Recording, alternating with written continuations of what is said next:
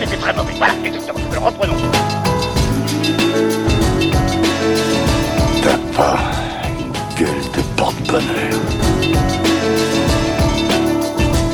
Vous savez, les avis, c'est comme les trous du cul.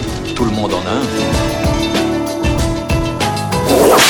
Bienvenue tout le monde à After Eight, épisode 53. After Eight, c'est le talk show qui déconstruit la pop culture. On y parle de tout. Ciné, comics, séries, bouquins. Et là, on va parler un peu de tout parce qu'on a décidé de faire ce qu'on appelle un épisode relax. Et les épisodes relax, c'est les épisodes, comment on les appelle, les épisodes FAQ. C'est vous qui nous posez des questions et on fait le tri dans toutes les questions qui arrivent et on détermine un peu le programme euh, et on, se tape la discute en fait. Et pour taper la discute avec moi, qui d'autre que de mieux que Benjamin François alias Quix de l'autre côté du globe? Eh ben salut Daniel, salut les auditeurs, et c'est vrai que les épisodes FAQ, c'est les épisodes comme tu dis relax, c'est ceux où on avait un peu la flemme de préparer, où on n'avait pas trop d'idées de sujet, et c'est toujours pratique d'avoir des petits épisodes comme ça sous le coude, et comme on a des auditeurs très sympathiques qui ont plein de questions super intéressantes, et ben voilà, ça, nous arrange bien.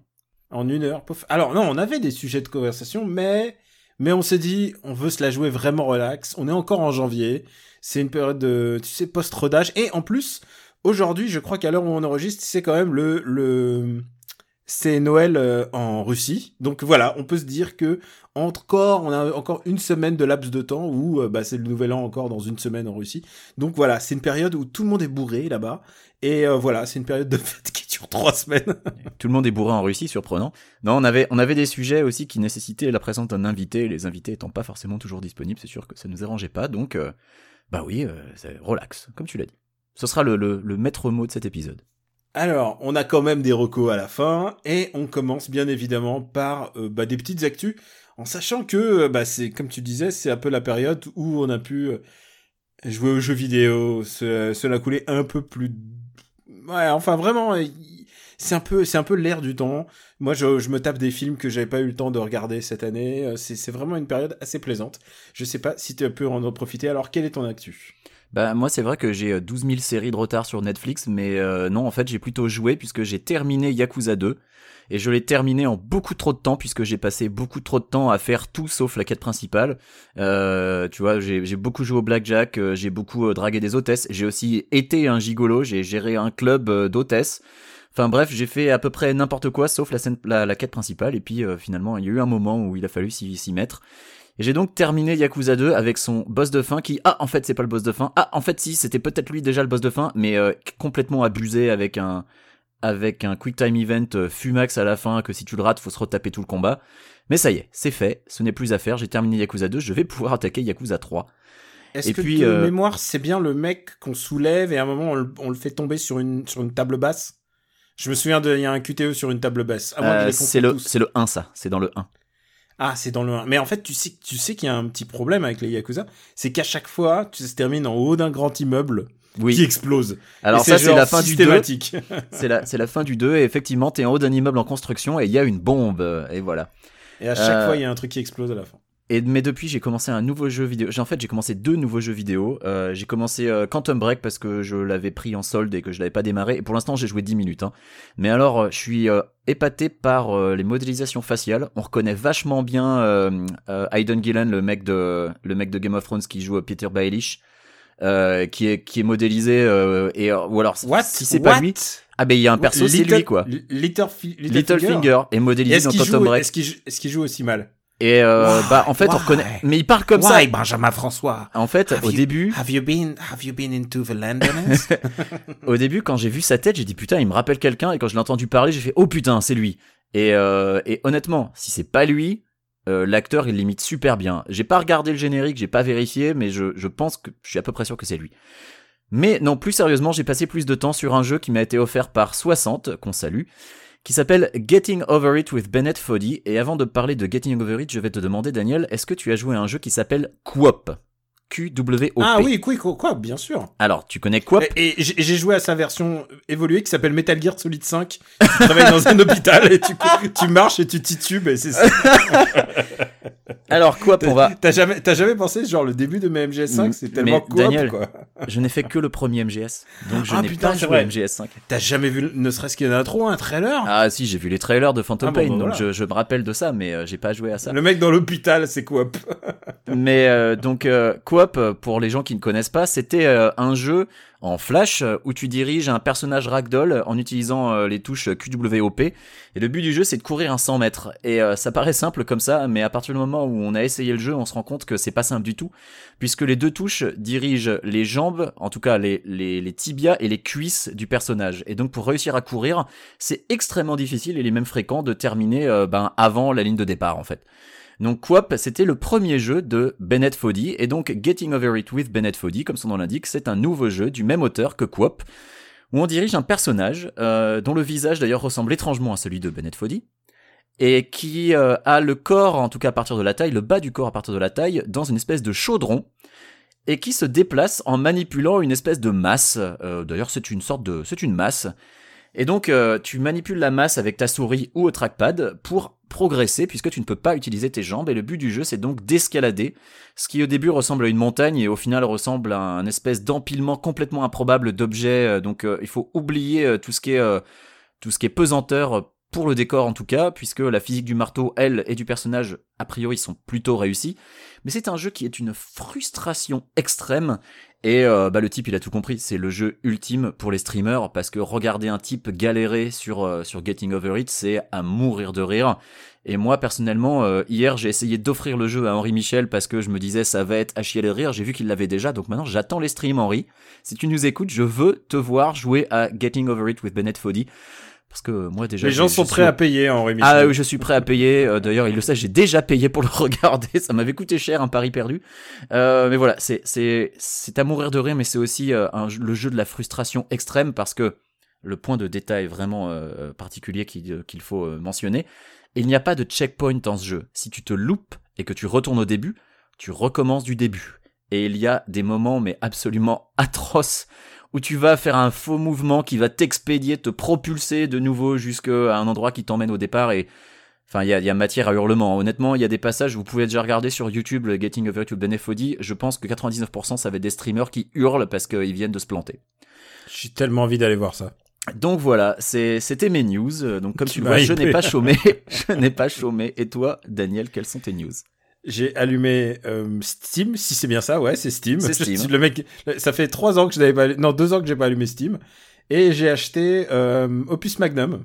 Ah Le jeu Et auquel alors je ne comprends absolument rien quand les gens euh, postent des trucs sur Twitter. Alors c'est, je, tu sais quoi? Je recommande pas du tout ce jeu. C'est genre, je comprends complètement le génie du jeu. Je comprends complètement pourquoi c'est intéressant, et c'est pas du tout ma cam. Genre, je, je, la logique m'échappe en fait. Je suis pas, j'ai pas une logique euh, mateuse en fait. Et euh, et, et c'est, euh, je sais pas comment t'expliquer. C'est de la- c'est un genre un simulateur d'alchimie pour te faire croire que t'es un alchimiste, mais en fait c'est beaucoup plus compliqué que ça. Et donc tu dois récupérer des produits que tu dois les transformer pour ensuite donner une, une espèce de molécule finale. Et à la fin, euh, t'as t'as une espèce de glyphe entier de, euh, bah, de, de petits atomes que tu bouges les uns avec les autres. C'est c'est absolument fascinant quand tu réussis. Mais par contre, j'ai j'ai pas du tout, j'enregistre pas du tout les, les informations en fait. C'est c'est pas c'est pas du tout du tout ma cam en fait. Et fait- pourtant, j'adorerais. Je, Moi- je, je crois que j'adorerais savoir y jouer, mais c'est pas du tout mon type de mécanique de réflexion en fait. Ça me rappelle une série de jeux, de vieux jeux sur, euh, sur micro et PC qui s'appelait The Incredible Machine. Un, petit peu, où en fait, euh, euh, tu utilisais euh, différents, différentes pièces, des rouages, euh, euh, des Hmm. trucs comme euh, des pompes à air, euh, des pistons, des trucs comme ça, pour Alors. créer un, un mécanisme fonctionnel. Ça me rappelle un peu ça, en fait. Je suis plutôt l'ego technique. Et là, on parle d'alchimie, c'est-à-dire il faut transformer des trucs en d'autres trucs. Et euh, et j'ai du mal, à- j'ai du mal à imprimer le, le truc. Donc c'est pas 20 euros que j'ai perdu, D'accord. mais c'est 20 euros. je- C'est 20 euros. Je, je me suis dit ah euh, bon ok, tant pis. Euh, Mais tu peux peut-être euh, encore te faire rembourser sur Steam si tu y as joué moins de, c'est moins de 2 heures ou 3 heures, je sais plus. Ah c'est bon, je crois que je suis bon. D'accord. je, crois, je crois que je, je suis encore bon. Bah, il y a peut-être moyen. Ah, je savais même pas, tu vois, je suis tellement nul à Steam, je, je, je comprends rien. Et, et puis de, de l'autre côté, bah en fait, je suis revenu de chez papa où il faisait, il faisait très froid et j'ai passé une, un, un réveillon à Paris. Et euh, j'ai fait avancer un peu les, les, les projets euh, de Super Ciné Battle. Tu, tu, es, tu es dans le secret des dieux. Je suis dans le secret des dieux. pour bien le évidemment. secret de Super Cine Battle. Et c'est bizarrement une, un début d'année très très doux pour moi puisque euh, j'ai pas de gros gros boulot sur euh, pas de gros travail sur la planche. Faut que je me remette en fait à travailler euh, de manière normale parce qu'en fait les bouquins euh, bah, ça prend euh, ça prend quand même euh, ça prend quand même beaucoup d'énergie et et du coup bah maintenant il faut que je me remette à faire des articles à l'ancienne. Euh, j'ai eu une année très très peu productive l'année dernière donc euh, voilà. Et il y a un truc, un, un plaisir auquel je m'adonne. Euh, Je, je cuisine, et en fait, je cuisine tous les jours. C'est un peu le... J'en avais pas parlé encore ici à After Eight, mais en fait, le, c'est le contre-coup d'a- d'avoir un déménagé et d'avoir une cuisine plus grande, bah, c'est que je, j'ai repris plaisir à cuisiner. Et en fait, euh, bah, ma mère a cuisiné beaucoup, et trans... elle a essayé de me transmettre ça. Et donc, à chaque fois que je cuisine quelque chose, je me dis, je me remets un peu dans la situation et j'ai, je suis en train d'essayer de me souvenir. Là, j'ai aujourd'hui même, j'ai fait un plat euh, bah, dont j'ai eu les recettes euh, quatre fois devant les yeux, et puis bah, maintenant essayer de t'en souvenir et de refaire exactement la même chose. Les résultats sont hein, parfois pas toujours au, c'est pas toujours aussi bon que j'aimerais, mais euh, mais par contre le fait ne serait-ce que de faire de de faire les mouvements de découpe, de préparation, et ben ça me met dans une espèce de transe.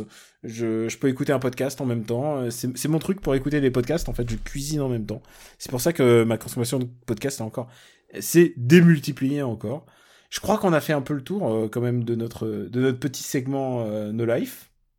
Bah écoute, euh, de toute façon, il y aura beaucoup passerait- de no live dans les questions après. Est-ce que oui voilà de toute manière pff, oui vous allez, vous allez voir c'est très divers et varié.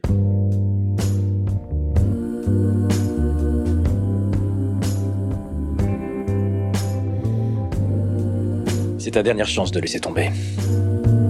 Tu déconnes On est à 5 contre 1. C'est 3 contre 1. Et comment tu comptes? Une fois que j'ai éliminé le chef, c'est-à-dire toi, je devrais me faire un ou deux de tes copains gonflés à bloc. Les deux derniers, ils se tirent toujours. Rappelle-toi, c'est toi qui l'as voulu. Épisode FAQ, c'est vos questions, on y répond. Et puis, euh, vous allez voir, on va se laisser un peu porter par le flot des questions. Et alors, la première nous est envoyée par Bob Morange, et je suppose que c'est Bob Morange, je ne sais pas. BM Orange, je sais pas. BM ou alors, ou alors peut-être qu'il a une BM Orange. Ouais, je ne sais pas. Difficile à dire. Pourquoi avoir choisi le format podcast pour échanger sur votre love-hate sur la pop culture? Pourquoi pas une chaîne YouTube? Allez, à toi de wesh. C'est moi qui me lance Bah déjà parce qu'on n'avait pas envie de montrer nos gueules. Je pense c'est la première raison. Non, plus sérieusement. Et, et il, faut, il faut- faut le dire aussi, c'est que montrer sa gueule, c'est une logistique différente. Euh, Bah, c'est audio, matériel différent. Que Euh, sur la voix et euh, vidéo, c'est un savoir-faire que euh, d'abord je n'ai pas. Voilà, que j'ai pas non plus. Bon, après, euh, c'est pas comme si l'audio on avait le savoir-faire quand on a démarré non plus. tu parles, Mais- inécoutable zéro. on s'est dit que ce serait plus simple euh, parce que euh, bah, acheter des micros euh, et ensuite se démerdouiller avec un logiciel de montage, c'est plus simple que euh, se filmer et ensuite se taper un- du montage vidéo. Alors du montage vidéo, j'en ai déjà fait. Euh, mais euh, jamais euh, à une échelle professionnelle. Hein. J'ai fait ma, ma vidéo sur Dakatana, j'ai fait des trucs comme ça, mais euh, mais je me suis bien rendu compte du temps que ça prenait et je me disais que l'audio, ça serait peut-être un peu plus simple. Alors oui, dans les faits, c'est un peu plus simple, ça prend toujours un temps fou. Euh, mais le format podcast, je pense que ça vient du fait que ça nous permet d'être spontané, de juste discuter simplement, tu vois, entre potes, et que c'est un format qui, qui se prêtait plutôt bien au principe du talk show, puisque au, visage, au final, montrer nos visages, j'aurais rien apporté de plus, je pense. Et en plus, on est des enfants de la radio, c'est-à-dire euh, euh, j'écoutais la radio quand j'étais petit, tu écoutais de la radio. euh, c'est un le podcast, c'est c'est c'est qu'une C'est une émanation une- naturelle, voilà, c'est une, Voilà, une, évolution. ça nous- euh. ça nous a semblé naturel. Et en fait, euh, pour être plus précis, mais ça on en avait déjà parlé, c'est qu'à l'origine on voulait faire des articles, mais pour faire des articles, ça demande encore plus de temps en fait. Euh, faire des articles à deux, à écrire à deux, c'est beaucoup plus de temps, c'est se renvoyer la copie tout le temps. Ouais, l'écriture à quatre Euh, mains, c'est plus dur en fait. C'est plus simple s'il y en a un qui écrit et l'autre qui à la limite euh, relit et Relit. fait des corrections.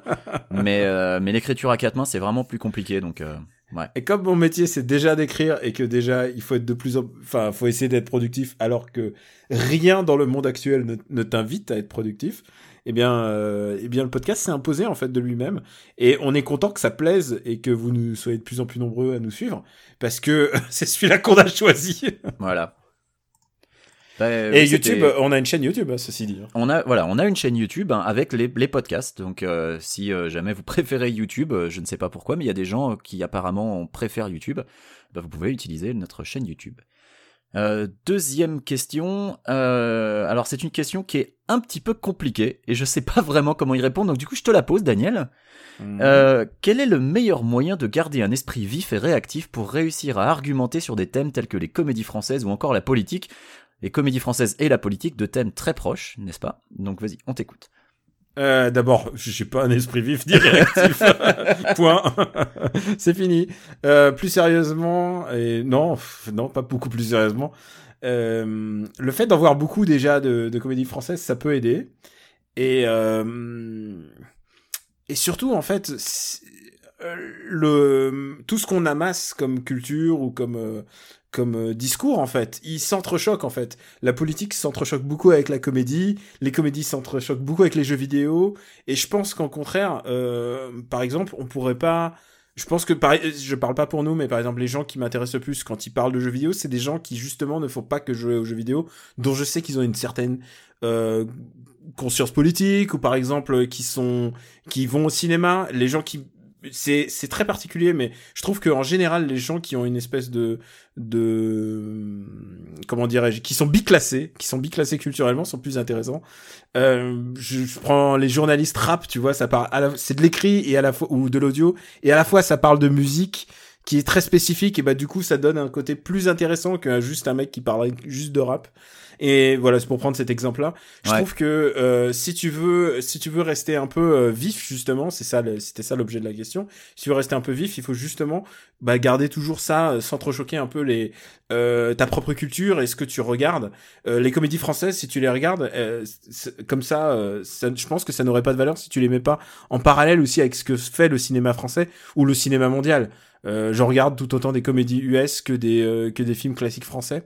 Et, euh, et je pense que c'est ça. J'ai pas répondu sur la politique parce que je Non mais et en fait la question euh, la question euh, ne- n'est pas forcément euh, anglais là-dessus mais euh, les comédies françaises sont aussi le reflet de leur époque quand elles sortent et donc évidemment que la politique influe dessus. Alors je sais que la, la question fait pas forcément lien entre comédie française et politique et c'est nous qui le faisons parce que c'est plus commode mais euh, tu peux pas nier un contexte et euh, voilà un certain discours autour d'une comédie française. Tu vois un truc comme à bras ouverts euh, d'ici 20 ans, peut-être que ça, ça, ça n'aura plus aucun sens et ça en a déjà pas beaucoup à notre époque parce que c'est profondément. euh, Comment dire Oui, ce que je l'ai vu, je l'ai vu depuis, c'est vrai. Ah, c'est ça, que- ça tu voulais dire dans ton, dans ton segment de ma life. C'est vrai que j'ai oublié de dire dans le segment Malève que oui, euh, j'ai rattrapé mon retard, j'ai regardé à bras ouverts. Et Bref. alors, t'as kiffé? Ah, c'était, c'était quelque chose, c'était une expérience. Et c'était même pas le pire, je te rappelle. Ouais, je sais que c'était pas le pire, c'est ça qui me- m'effraie le plus. Euh, pourquoi, quand papa s'invite dans After Eight, l'épisode ne fait pas deux heures? Et pourquoi Quicks ne s'invite pas dans Super Ciné Battle pour, euh, pour que tu aies moins de boulot? Alors, les réponses sont très simples. Euh, quand papa s'invite dans After Eight, ça ne fait pas deux heures car je le coupe au montage. Et euh, pourquoi Non, c'est pas vrai. Hein, mais et euh, pourquoi je Mais je m'invite dans Super Ciné Battle lors d'émissions spéciales. Euh, euh, j'ai usé de mon droit de veto pour ne pas être là pour l'émission Resident Evil, mais pour Star Wars et pour Fast and Furious, j'étais présent. Et parce que pour Resident Evil, il aurait fallu que je regarde euh, tous les films. T'as pas fait Mission 1. Impossible aussi? Et j'ai fait, on a fait une émission spéciale Tom Cruise avec vous, euh, Ah ouais, voilà. où on a classé l'émission Impossible. Oui, tout à fait. On a fait Mission Impossible et Tom Cruise, voilà. C'était un After Eight spécial Tom Cruise. euh. Ah mais on a fait un Super Ciné Battle Mission Impossible. Bon bref, Eh oui, en oui, tout cas, pour les émissions spéciales, oui, je m'invite. Euh, pour les émissions normales, c'est plus compliqué car je n'ai pas la culture cinématographique de mes deux compères. Je l'admets sans honte. Il y a plein de Eh, films que j'ai pas vus. On n'est pas cultivé du tout, hein, mais on y reviendra, mais j'essaie, on est des amateurs. j'essaie de rattraper ce retard en partant du haut de la liste pour ceux que j'ai pas vus. mais voilà, je, voilà, je, je, je l'admets en toute modestie. Je n'ai pas euh, votre niveau de connaissance en matière Non, non, non, tu rigoles. Euh, je pense que là, cette adresse, ça s'adresse plutôt à toi. Ready Player One ne serait-il, dont tu as parlé et tu as dit que c'était le pire bouquin que tu aies lu cette année? Oui, j'en ai parlé, j'ai écrit dessus. Je, je me suis un peu épanché sur Ready Player One. Ready Player One ne serait-il pas le symptôme de notre temps? Permettre à des amateurs d'avoir l'air pointu, alors qu'au final, on a tous au fond le syndrome de l'imposteur. Qui est vraiment geek euh, slash nerd maintenant Alors c'est une question qui est super intéressante. Écoute, Tu je peux veux te commencer. lancer Ouais, je vais me lancer. Et je vais commencer en parlant de Ready Player One une fois de plus. Euh, Ready Player One, son principal problème, c'est que euh, évidemment, il essaye de flatter le, le, le nerd ou le geek ou, ou qui- que sais-je, mais il le fait au moyen d'un inventaire à la Prévert qui n'a strictement aucun putain d'intérêt. Euh, Ready Player One serait vachement plus intelligent et vachement plus malin s'il procédait euh, de manière plus subtile, s'il faisait des petites références euh, qui ne perdaient pas la personne qui n'aurait pas la référence, mais qui ferait plaisir à la personne qui la note.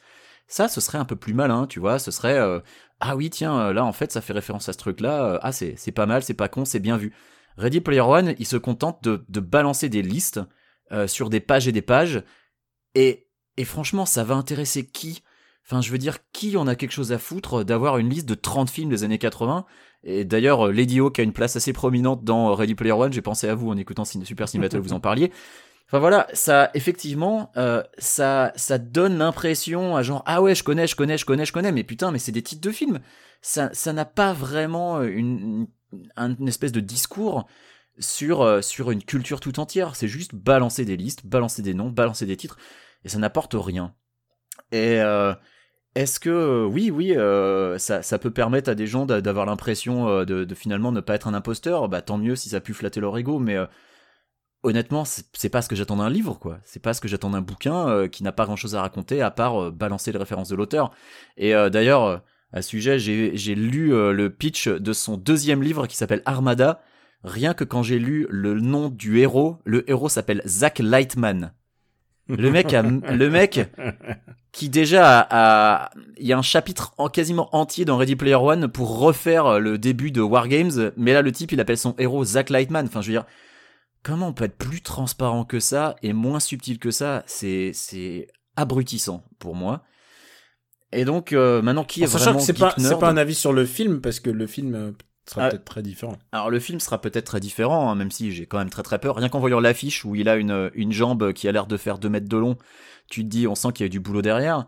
Euh, mais euh, qui est vraiment geek nerd maintenant? Bah écoute, je pense que euh, c'est vrai qu'il y a eu, il y, a, il y a des gardiens du temple qui vont dire ah oui, euh, dans les années 80, euh, les gens se moquaient de nous parce qu'on était nerds et tout, et maintenant c'est à la mode. Et, euh, et c'est des gens qui peut-être regrettent cette époque et en fait ont l'impression de se faire déposséder de- d'une espèce de chose qui était à eux. Euh, je sais, pense pas que ce soit une attitude très saine. Euh, je pense que euh, quel que soit le domaine, il y a toujours moyen d'être euh, tellement à fond et tellement euh, tellement investi qu'on sera qu'on sera un geek ou un nerd par rapport à par rapport au grand public qui va peut-être s'intéresser au sujet mais qui va pas forcément creuser. C'est pas parce que le grand public va voir en masse les films de de, de, de la Marvel que les super-héros euh, sont soudainement tu vois que c'est plus possible d'être un nerd de super-héros. Enfin, il y a, une différence entre euh, le grand public qui va connaître les films d'Avengers et le mec qui va être capable de citer film femme fou, tu vois. Pour moi, il y a toujours moyen, quel que soit le domaine, de creuser plus loin. Et, euh, je pense que euh, quand on parle du syndrome de l'imposteur, c'est qu'on a toujours l'impression de ne pas être au niveau par rapport à d'autres gens qui creusent plus loin. Et ça veut plus dire grand-chose de nos jours, pour moi. Je sais pas si j'étais super clair, en fait, j'ai l'impression d'être parti dans tous les sens. Toi, Daniel, qu'est-ce que tu penses de, de ce... Alors, je, alors, je n'ai pas lu Ready Player One, sauf les extraits que tu m'as, tu nous as envoyés sur, sur Twitter. Et ça a l'air, un peu pathétique. Et ça m'a fait penser à une parodie, et je, je cite souvent Red Letter Media parce que justement, on parle de, de critiques de pop culture. Je trouve que les critiques de Red Letter Media, je suis pas toujours d'accord avec eux, mais par contre, ils sont toujours très affûtés. Je trouve qu'ils sont, ils voient assez juste quand même dans, dans la manière dont on nous vend tous ces produits, euh, tous les produits des masses médias. Et, euh, et ils avaient fait une critique de, enfin c'est même pas une critique, ils avaient fait un, un- une vidéo de réaction et c'était une parodie des vidéos de réaction qui sont nulles. C'est toujours des gens qui découvrent les trailers ou des gens qui déballent des trucs Ouais. et c'est nul parce que en général c'est surjoué, c'est pas très bien, c'est aucun intérêt aussi. Et euh, ils ont fait une vidéo de réaction de gens qui réagissent au au trailer de, je crois que c'était Rogue One à l'époque de Star Wars Rogue One. Et c'était stupide parce qu'ils ont ils ont capté exactement euh, le côté euh, on donne aux fans ce qu'on veut, c'est-à-dire ah des AT&T, waouh des des Tie Fighters, ah j'ai reconnu ce personnage, ah c'est c'est c'est c'est 3PO, enfin tu vois, et ils s'excitaient, euh, ils ont c'est à se mourir de rire en fait parce que ils ont complètement capté le le côté un peu euh, le fandom, tu vois, tous ces mecs euh, genre Star Wars qui se réunissent. euh, je prends Star Wars en particulier parce que les fans de Star Wars, il y a encore des conventions Star Wars, les mecs se réunissent entre fans de Star Wars, on leur projette le trailer et, et leur réaction et genre euh, ils sont ils sont fous de joie, ils éructent à, à tous les tous les événements ou tout ce qu'on leur montre, qui se rapproche un peu, ça se rapproche un peu du du rallye politique en fait, si tu regardes. C'est euh, on vous promet ça, on vous promet que ça va être bien et euh, et c'est c'est c'est que des promesses en fait hein. c'est pas ça qui rend ni les films meilleurs ni l'expérience plus intéressante Ouais.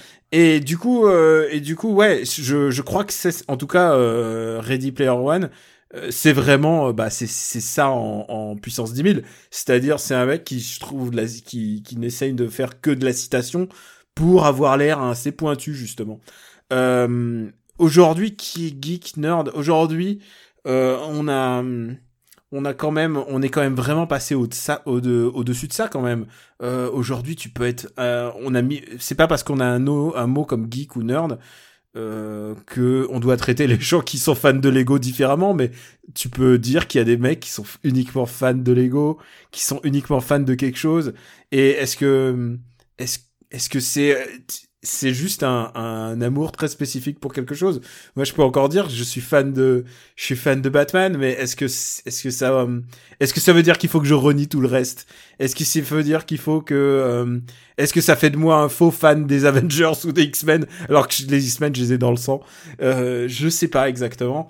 Je pense pas avoir le euh, je je, je n'ai pas du tout de proximité avec le, le syndrome de l'imposteur, pas du tout du tout, mais parce que je suis juste, c'est ce que je me dis toujours, c'est que je, je suis égaux aux autres, je suis qu'un putain d'amateur, et euh, c'est ce qu'on se dit souvent à Super Super CD Battle. On n'est pas des pros, on est vraiment des amateurs, et euh, et on, ce qui compte pour moi aujourd'hui en tant que bah les gens ils écoutent parfois nos recos et ils découvrent parfois de nouveaux trucs c'est que euh, de mettre de la passion dans ce que tu ressens et surtout de la passion qui ait du sens. C'est-à-dire d'expliquer pourquoi les choses sont importantes pour toi pourquoi et de captiver et divertir les gens. Et euh, je crois que c'est un peu ce qu'on essaye de faire dans After Eight. Donc j'ai pas du tout le le le principe du syndrome de l'imposteur, ça se trouve nos recos, ça sera des trucs vieux de 5 ans et qu'on vient de découvrir maintenant. Euh, je je pense que j'arrive même pas à dire que je suis un nerd ou un geek alors que j'ai quand même sur ma table un bouquin de Jean-Louis Dobré, un autre de Wonder Woman et euh, j'ai le DVD de Shin Godzilla et aussi euh, le comics de Jam et les hologrammes. Donc voilà, ça c'est mon c'est mon univers très très très très proche.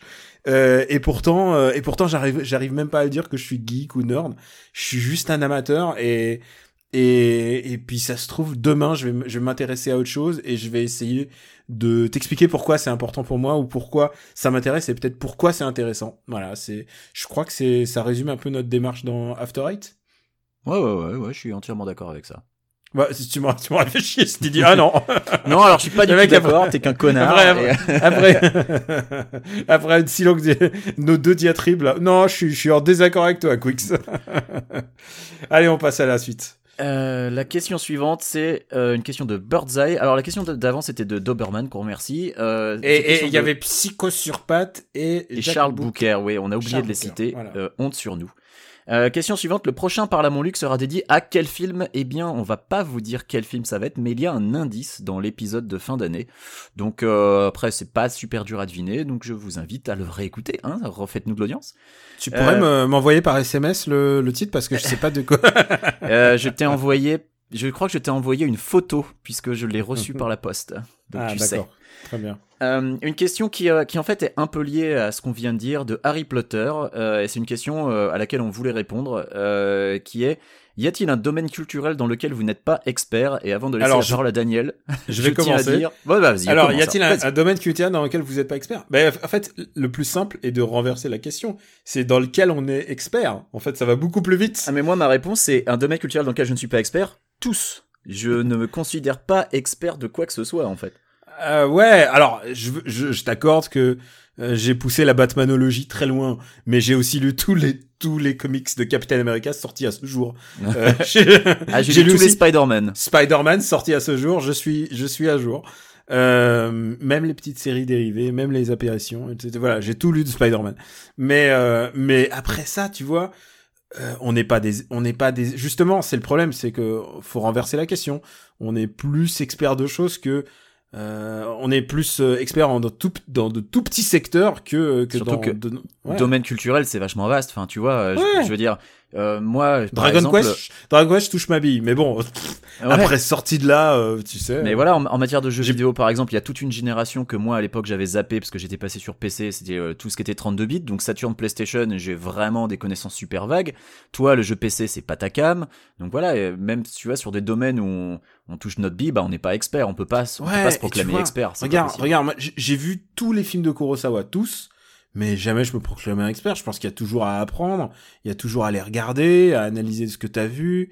Euh, et puis parfois un film te plaît euh, quand j'avais entre 15 et 18 ans. Pour moi c'était Der Suzuala le le premier euh, le meilleur film de Kurosawa. Aujourd'hui je dirais jamais la même chose.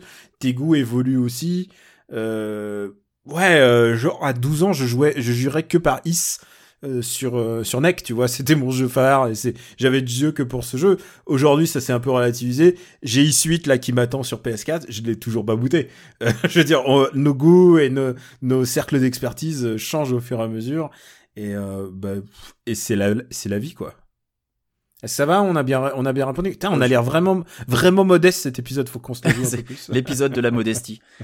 Euh, eh ben, euh, si tu devais choisir un seul ouvrage en littérature, Daniel, euh, lequel? C'est une question de Nader. Je choisis les frères Karamazov de Dostoevsky. Point. Voilà. D'accord. C'est mon choisis- c'est mon livre, c'est mon livre préféré. Je choisis 200 froid de Truman Capote. Et, et je tiens à dire, comme la question précédente, je pense que si tu m'avais demandé il y a 10 ans, je n'aurais pas répondu la même chose. Voilà. Euh, ben pareil parce qu'il y a 10 ans j'avais pas lu 200 froid donc euh, je, Ah, voilà.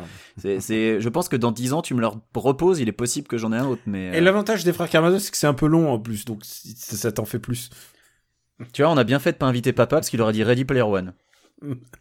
Ouais, c'est sûr. Voilà à ton tour de poser question. Euh, quel est votre parcours académique puis professionnel? Et pourquoi BF Alors B- BF, j'hésite. Est-ce que c'est Big Fire ou Benjamin François? Euh, je saurais le dire. Euh, Pourquoi BF a-t-il quitté euh, la France? Question de Amine Ounini. BF comme best. Ah, bonjour Amine. C'est un ami. D'accord, eh bien salut à lui. Euh, tu veux commencer avec ton parcours académique puis professionnel? Oh, ça va vite. Bah vas-y. Moi, j'ai fait du japonais, j'ai fait aussi une école d'art, et en fait, j'ai fait plus de, euh, j'ai tenté de faire, euh, j'ai tenté de faire une école artistique. En fait, c'est vraiment ça mon truc, euh, mon truc à la base. Et j'ai même été, alors euh, bon, Facts of Life, je l'ai jamais sorti, mais j'ai même été reçu à l'école du Louvre, mec. J'avais passé le- l'examen et je me suis dit, il y a un truc bizarre. Je me suis dit, pourquoi ils veulent de moi? Ça sent pas bon. Et en fait, j'y suis pas allé. Mais tu vois, syndrome de l'imposteur. Tu vois que Non, non, pas du tout. Pas du tout. C'est genre, je fais pas confiance aux examens. J'étais pas un mec d'examen. Et d'ailleurs, la plupart de mes études, en fait, je m'intéressais toujours aux cours, euh, aux cours un an après, en fait. Genre, euh, quand on faisait civi asiatique, je m'intéressais au Tokugawa, mais l'année d'après, en fait. Alors que euh, l'année en cours, je déteste apprendre les, les, hum, les cours. Enfin, tu vois, je, je déteste bachoter. Enfin, tu vois, bûcher, ça, me- ça ne m'intéresse pas. J'aime prendre plaisir, j'aime me balader dans les musées, j'aime lire des euh, lire des bouquins, aller dans les expos, tu vois, j'aime bien faire vivre ça et c'est pour ça que j'ai toujours été en décalage avec mes propres études. Euh, voilà, Euh, parcours professionnel, c'est on verra plus tard. c'est un je suis journaliste depuis 20 ans. Et, et toi plutôt Toi toi toi ça va être beaucoup plus riche, je parie. Bah mon parcours académique, euh, je me suis orienté vers des études scientifiques euh, assez vite. Euh, après, je savais pas forcément ce que je voulais faire. Si tu veux, arrivé en terminale, on pas la moindre idée de ce que j'allais faire. Je me suis retrouvé en maths sup où ça s'est pas très bien passé, on va dire. En fait, j'aimais bien les maths jusqu'à découvrir les maths de prépa. Et alors là, c'était un monde nouveau, un monde différent, un monde dans lequel je détestais les maths. Donc, j'ai pas voulu faire 5 demi. Alors, faire 5 demi, ça veut dire redoubler sa maths P. Donc, je me suis barré en fac. Et euh, je me suis découvert une passion pour l'informatique en fait euh, pendant que j'étais, euh, enfin c'était déjà au lycée, et donc j'ai fait une fac d'info tout simplement. Euh, et je suis allé jusqu'en DESS où j'ai décroché mon DESS. Pour les jeunes qui nous écoutent, ça veut dire Master 2 maintenant, si je ne me trompe pas.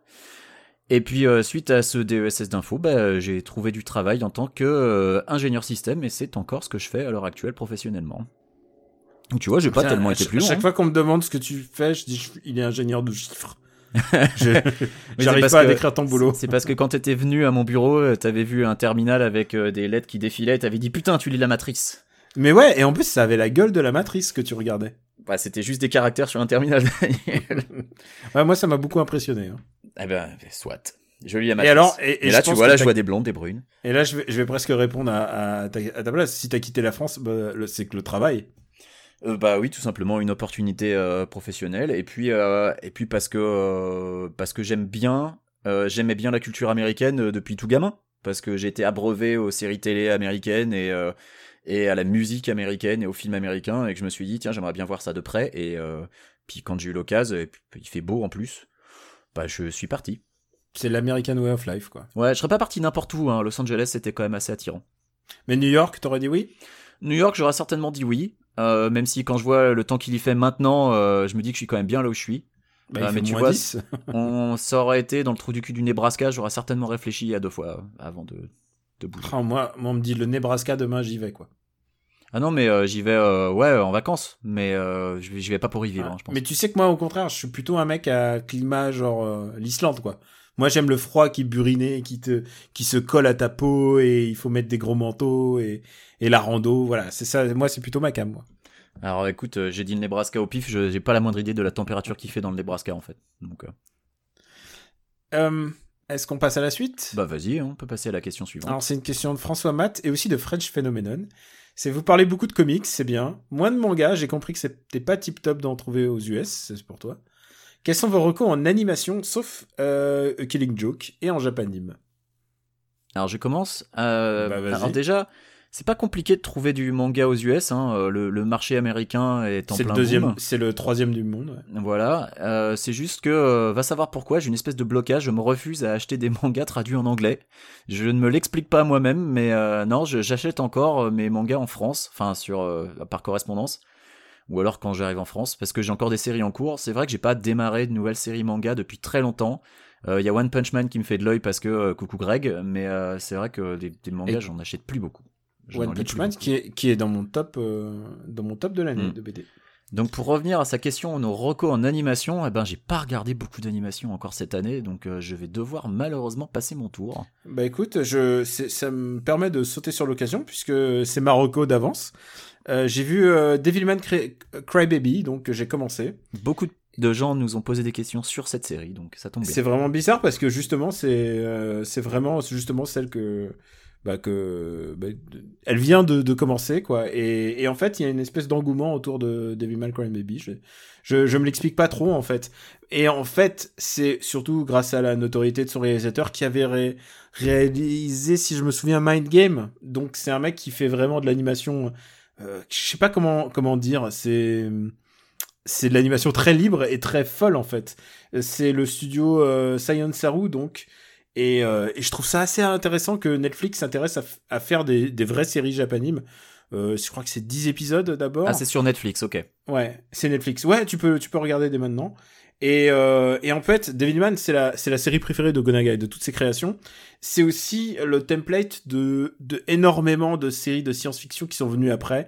Euh, je pense à Evangelion, qui reprend en, dans de grandes lignes quand même l'intrigue de, de Devilman. Euh, X de Clamp, tu vois, il y a beaucoup de choses qui sont, qui ont pris de, qui sont inspirées de cette histoire de garçon qui va devenir tout d'un coup un démon. Mhm. Et, et en fait, je, je trouve que c'est su- c'est super. C'est quand tu regardes le manga, euh, parce que j'adore j'ai le manga en plus sur mon étagère juste là.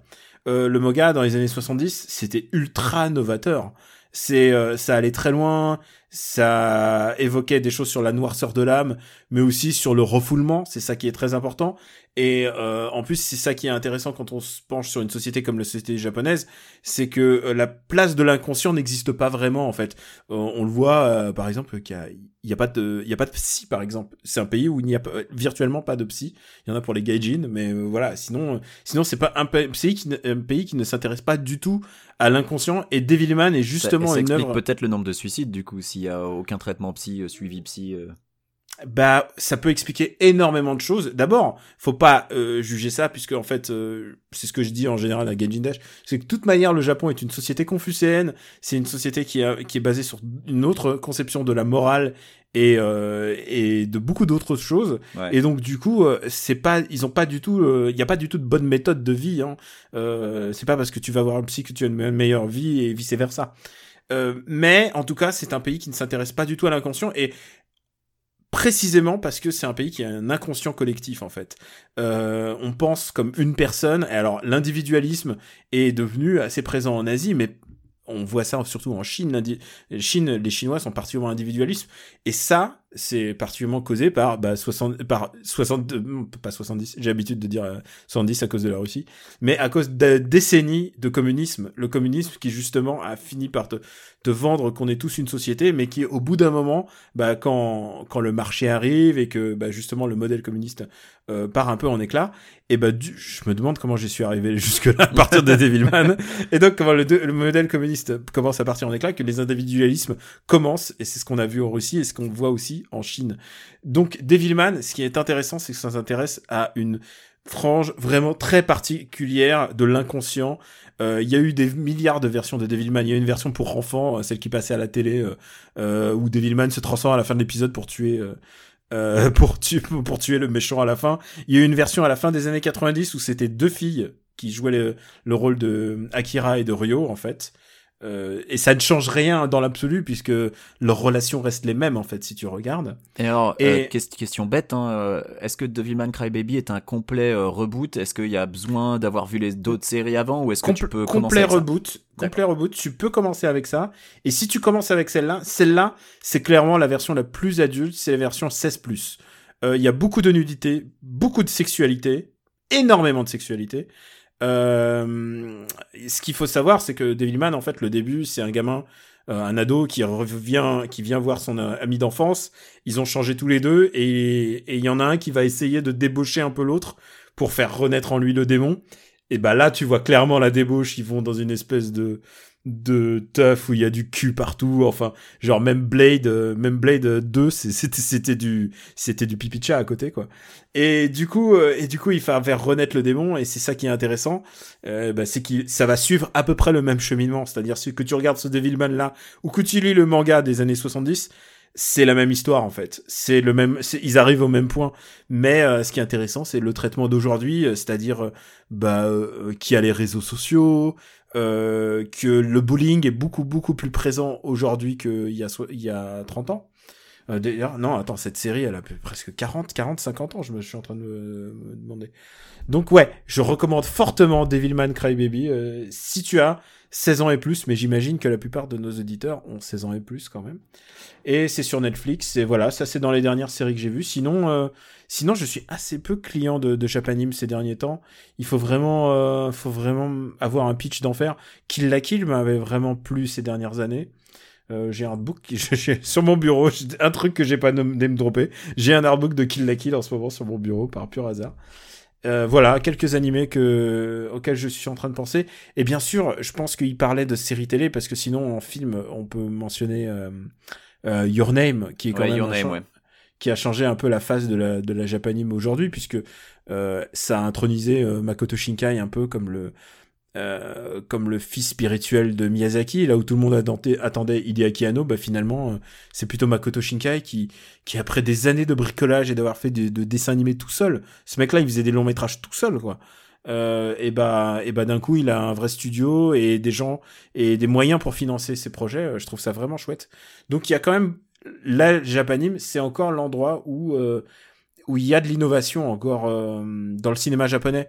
Le cinéma japonais, on l'a souvent dit euh, dans Super Ciné Battle, il traverse un cap très très difficile parce qu'il y a beaucoup d'adaptations de mangas en live et c'est toujours nul. Il y a y a de moins en moins de bons acteurs puisque tous ces jeunes acteurs ils sont formés comme si c'était des hosts et donc du coup ils sont juste beaux et puis c'est juste ça. Donc ouais, il y a un vrai problème dans le cinéma japonais et heureusement il y a la Japanime qui est l'endroit où euh, bah, on peut faire des choses comme ça. Je suis quand même assez ravi que euh, Netflix ils utilisent leurs millions à financer ça plutôt que Bright. Eh Ben écoute, euh, Ça va, je retombe sur nos pieds là. Ouais, tu retombes sur nos pieds. Ça me fait penser que j'ai toujours pas regardé la série Castlevania de Netflix et qui est sur ma liste et qu'il faut que je regarde. Ah merde, j'en suis au troisième épisode, faudrait qu'on se le regarde. Si un jour on se fait un Et en plus, il épisode y en a que 4, donc tu dois. Ben, faudrait qu'on fasse un épisode Castlevania. Ça fait des mois qu'on en parle. Ce serait bien s'il y avait un nouveau jeu Castlevania qui sortait, mais malheureusement, je crois que c'est mal Alors, barré. je pense que c'est mal barré. On le fera pour la sortie du truc de, de Iga euh, sur Kickstarter là. J'ai Ah déjà bah oublié le nom. Alors, alors qu'en plus, il m'envoie un mail par semaine quasiment. Il y a que j'ai croisé, euh, je crois, l'année dernière en plus.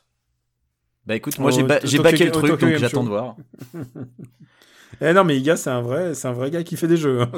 Pas- c'est- lui, il s'est pas tiré avec l'argent. Euh, J'espère que ce sera mieux que Mighty Number 9. Bref, Ouais. euh, encore une question euh, comics de MMM qui demande quelle série de comics cool pour du gamin de 5, 8 et 12 ans dispo en français. Alors dispo en français, malheureusement, je vais pas être très bon là-dessus. C'est encore pour toi. Ah vraiment? Bah écoute, ça te Bah laisse le en de- français, moi j'en sais ça te laisse rien, le- ça le problème. Ça te laisse le, ça te laisse le temps de chercher. Alors, euh, pour des gamins, alors je suppose qu'il a parlé de, de garçons, quoi. Euh, euh, non, il a pas dit euh, pour pour Ah, des gamins, donc ça peut être garçon-fille, peu importe.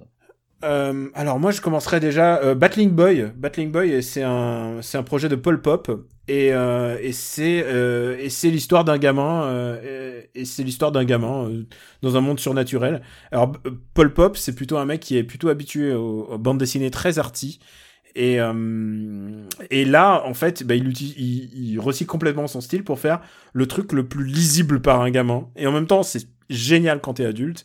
Mais voilà je recommanderais Battling Boy.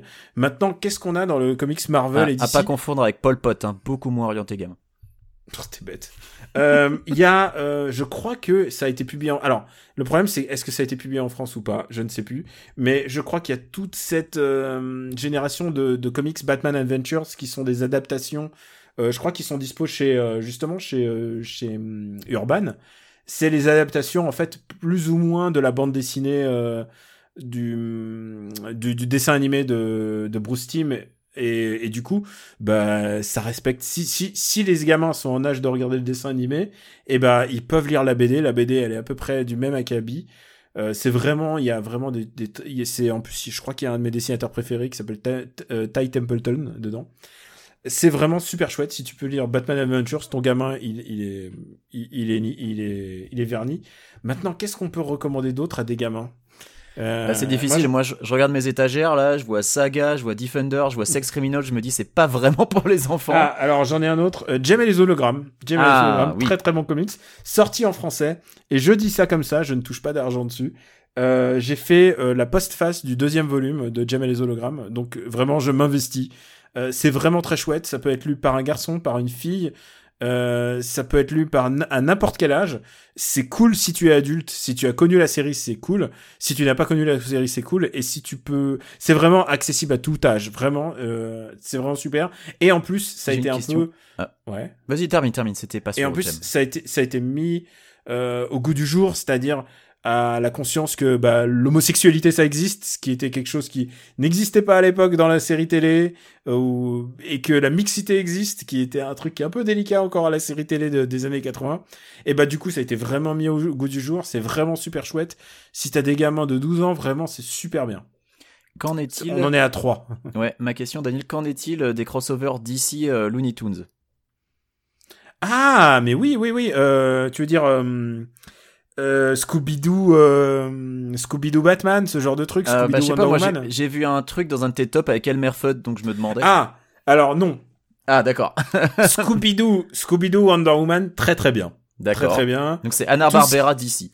Tous les Hanna-Barbera d'ici, c'est très très bien. Je sais pas si c'est sorti en français, mais c'est très très bien. C'est si c'est sorti, ça doit être dans leur version euh, en ligne, tu sais, euh, en webcomics quoi, en truc que tu télécharges sur ton iPad.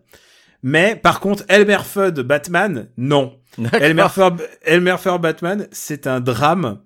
Euh, c'est l'histoire de Fudd qui est traumatisé et qui veut euh, et, qui, et qui a été bully pendant des années par Bugs et qui se met en euh, en tête de le, de le pourchasser. C'est une parodie noire, genre c'est noir, genre glauque noir de Elmer Fudd quoi. D'accord. Et adapté dans le monde noir, c'est plutôt, imagine-toi plutôt Gotham Central, euh, ah, meets euh, Warner Bros.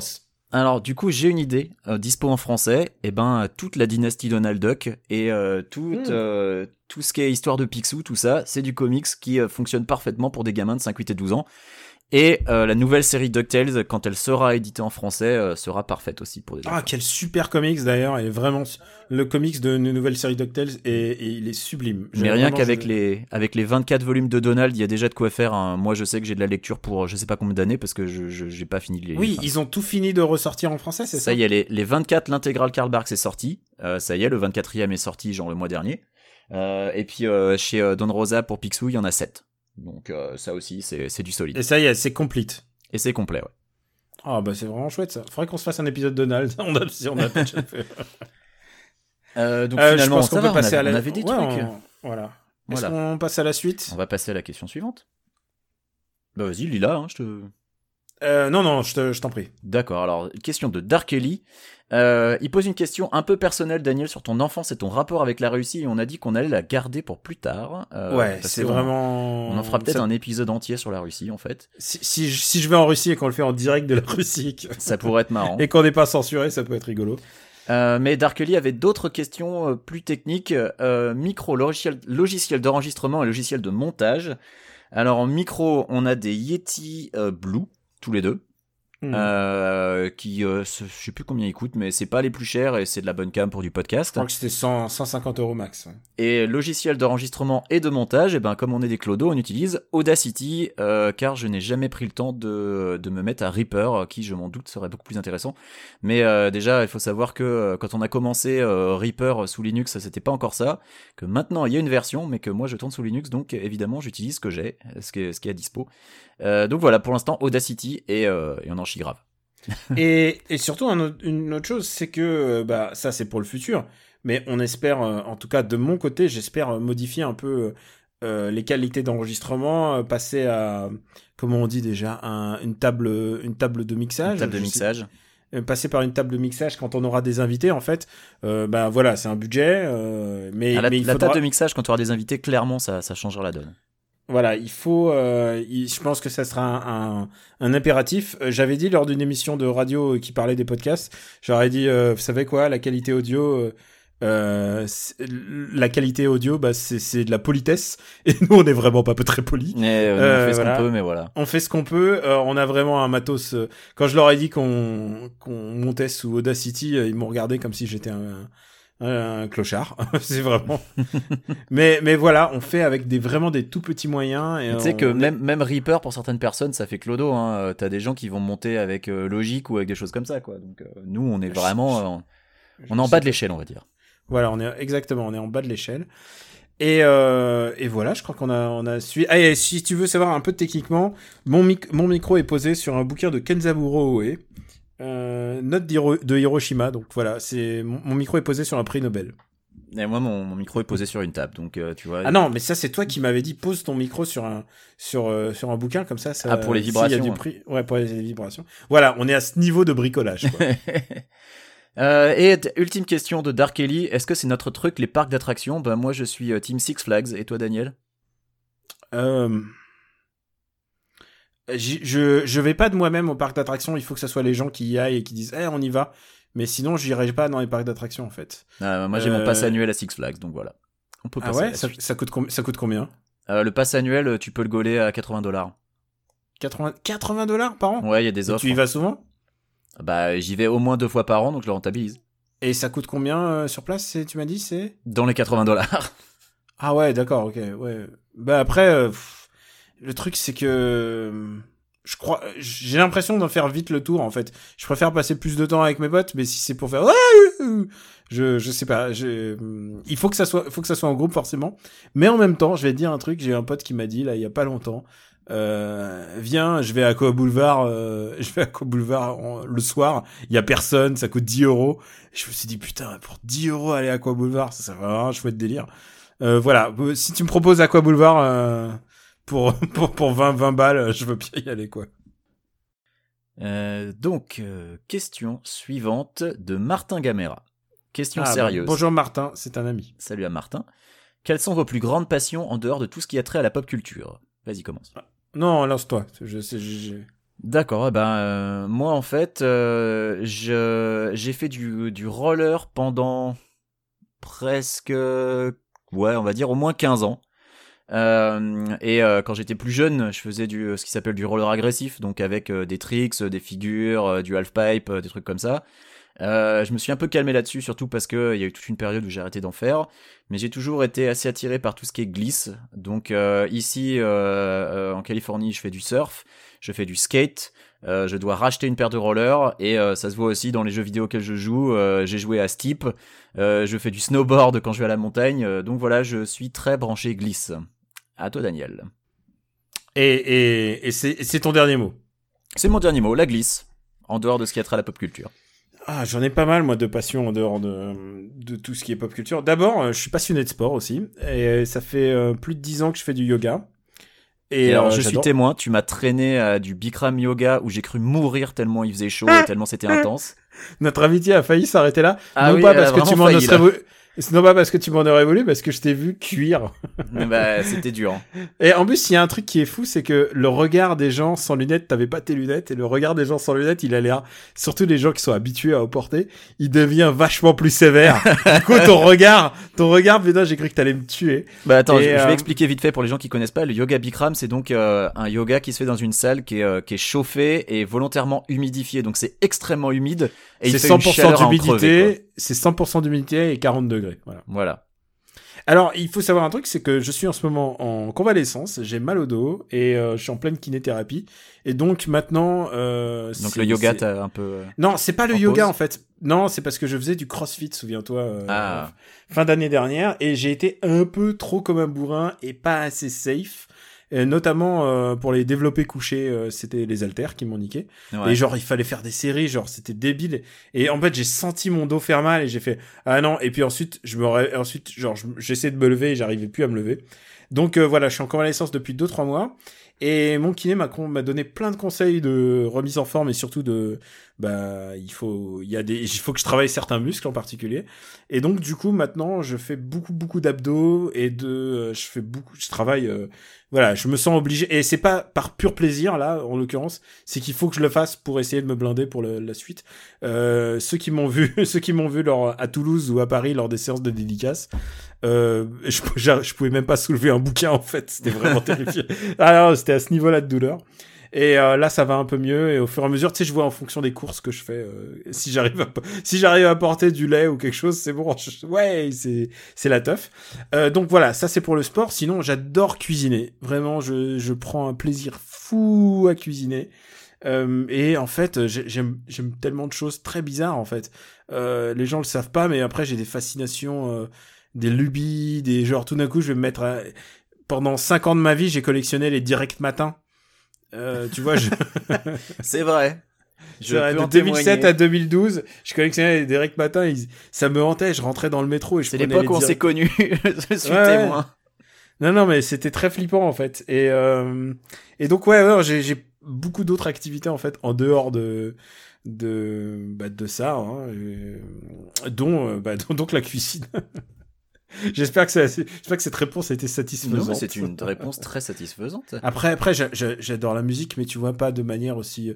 Tu vois, quand j'entends les, les, goûts musicaux de papa, je suis beaucoup moins pointu. Euh, ouais, je, voilà, ouais, je peux écouter des trucs vraiment de guilty pleasure. Puis bien sûr, évidemment, euh, tout ce qui a trait au cinéma. Tu sais, maintenant, est-ce qu'on peut dire que maintenant je regarde un western? Est-ce que tu peux dire qu'un western est de la pop culture? Je sais pas. Donc euh, voilà, c'est tout ça est un ensemble de, de masse culturelle. Bah écoute, très bien, on va passer à la question suivante, je te laisse la lire. Attendez-vous le film euh, Avengers Infinity War et ne pensez-vous pas qu'après la clôture de, du chapitre 10 ans après avec euh, Avengers 4, le MCU va commencer à s'essouffler? Question de Florian Fun Comics. Tu, Merci Florian. Tu veux Alors commencer, je, je commence? Je pense que... je pense que oui, ça commence à s'essouffler, mais déjà maintenant en fait. Je suis euh, complètement d'accord.